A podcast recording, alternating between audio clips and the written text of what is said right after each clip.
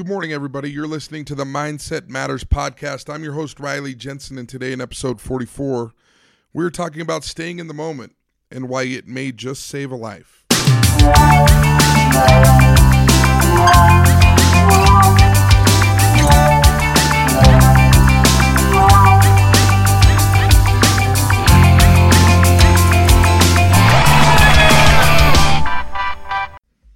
Good morning. I hope you're getting after it this morning. I hope that life is bringing you both difficult surprises and great surprises. That you're able to work through some of those things and you're able to attack them head on today. I love doing this podcast, and I'm excited to talk about a topic that was a little bit difficult for me and is very near and dear to my heart and was really something that I think was the beginning of me understanding mindfulness, understanding staying in the moment, and understanding how to make it through tough things. See, my oldest daughter was born at 25 weeks. That's right, 25 weeks. To put it in perspective, her due date was October 9th, and she was born on June 27th. The doctors and nurses were amazing at preparing us for the moment and walked us through a lot of things. It was a weird feeling to know that I wouldn't be able to hold her. It was a weird feeling to know that she would be whisked away and that she would shortly thereafter be placed on a ventilator, life support, and that we see we would probably see more pokes and prods that week than most of us see in a lifetime. And although we were prepared for that first week, I'm not sure that I was prepared for what followed. My daughter, she was born and she weighed one pound, one ounce.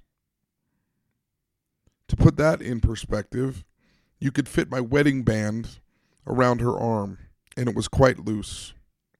The top of her head to the bottom of her buttocks fit from the top of my middle finger to the bottom of the palm of my hand. She was tiny. And we didn't know much better, so we just kind of went to work. It was our first child.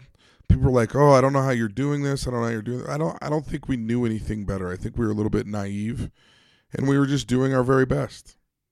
And after 43 days, I entered this in my Facebook journal. Says day 43. Happy six weeks, or 31 weeks gestational age. Team Jensen had a rough day yesterday. Baby A doesn't seem to like it when dad goes out of town for work. Our daughter had a super high elevated level of potassium today, a 10, and became super puffy in look and feel. They picked and prodded at her like a voodoo doll and even gave her a catheter. It turns out that she had some sort of infection probably a urinary tract, but it is still possible that she has spinal meningitis. No panic, it is what it is. They are testing her by giving her a spinal tap here in a few minutes, and we are hoping to rule out meningitis. Overall, her potassium numbers are back down, her urine is flowing without a catheter, and she looks so much better today. Honestly, we are so grateful that we are feeling calm, peaceful, and blessed. Truly, the Comforter is having an effect in our lives. So, so grateful. That was a difficult day. Day 43 in the hospital with my daughter. And I remember that being a poignant time. And I remember speaking to my mother the next morning, and I was frustrated, I was tired, and I was fatigued. I told her I didn't think I could make it through another 43 days in the hospital. I was exhausted. I couldn't do it anymore. And she paused for a moment and she grabbed my hand and she said, But can you make it through today? Can you make it through today? Little did I know at that time what power there is in staying in the moment. Because ultimately, that's what my mom was trying to do is just help me stay in the moment. Yeah, 43 days may not be possible, but can you make it through tomorrow? And from that day on, I focused on what I could control each moment of each day. I couldn't bear to think that I would be there much longer.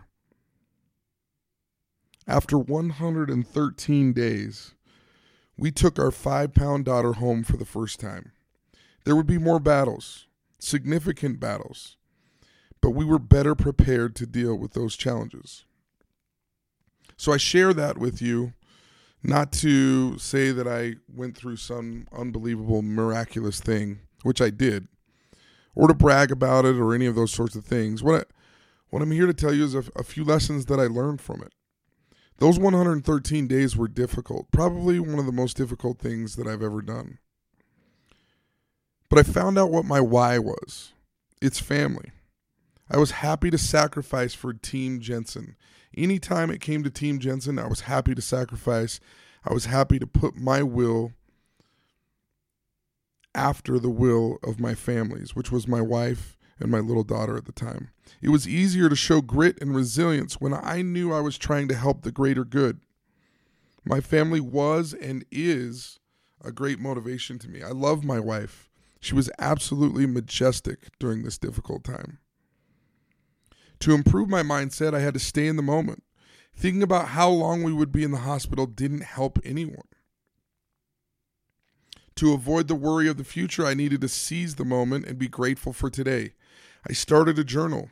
That journal entry that I entered or that I spoke to just a moment ago was something that was very cathartic for me and very, very um, positive in my life to help me to stay in the moment. And it also helped me to kind of record the tender mercies of the Lord and all the miraculous things that were happening through prayer, through modern medicine, and through a wonderful staff and team that helped us with our daughter. I also learned that sometimes being okay with not knowing is okay. We had a weekly meeting with the doctors and nurses. We had a weekly update on everything that was going on. But none of us were certain about the future. Not even the doctors were sure about her future. Once I embraced that, once I realized that it's okay, that no matter what happens, that we were going to be okay, things got a little bit easier. Once I realized that there was a possibility that our daughter might not be with us forever, I was able to focus on what was most important. And I think things got a little bit easier. It's okay to not know the outcome. It's mostly important to be grateful for what's going on right here and right now. And then the last thing I learned was that taking care of my own needs was very important as well. You can't take care of others, nor can you be a strength to others if you're falling apart. Taking time each day to take care of my health physically and mentally was a very important step to being there for my family. You can't help others unless you are healthy and you're able to put people on your shoulders. Anyway, I thought I'd share that with you. It's very important to stay in the moment, right here, right now. Don't go into the future, don't go into the past. Just focus on the moment, be grateful for what you have, and work through the problems and the obstacles that you have today. That's all I have. Remember, you can reach me via email at riley at headstrongconsulting.com or via Twitter at Riley Jensen. I love to hear from you. I'll talk to you tomorrow.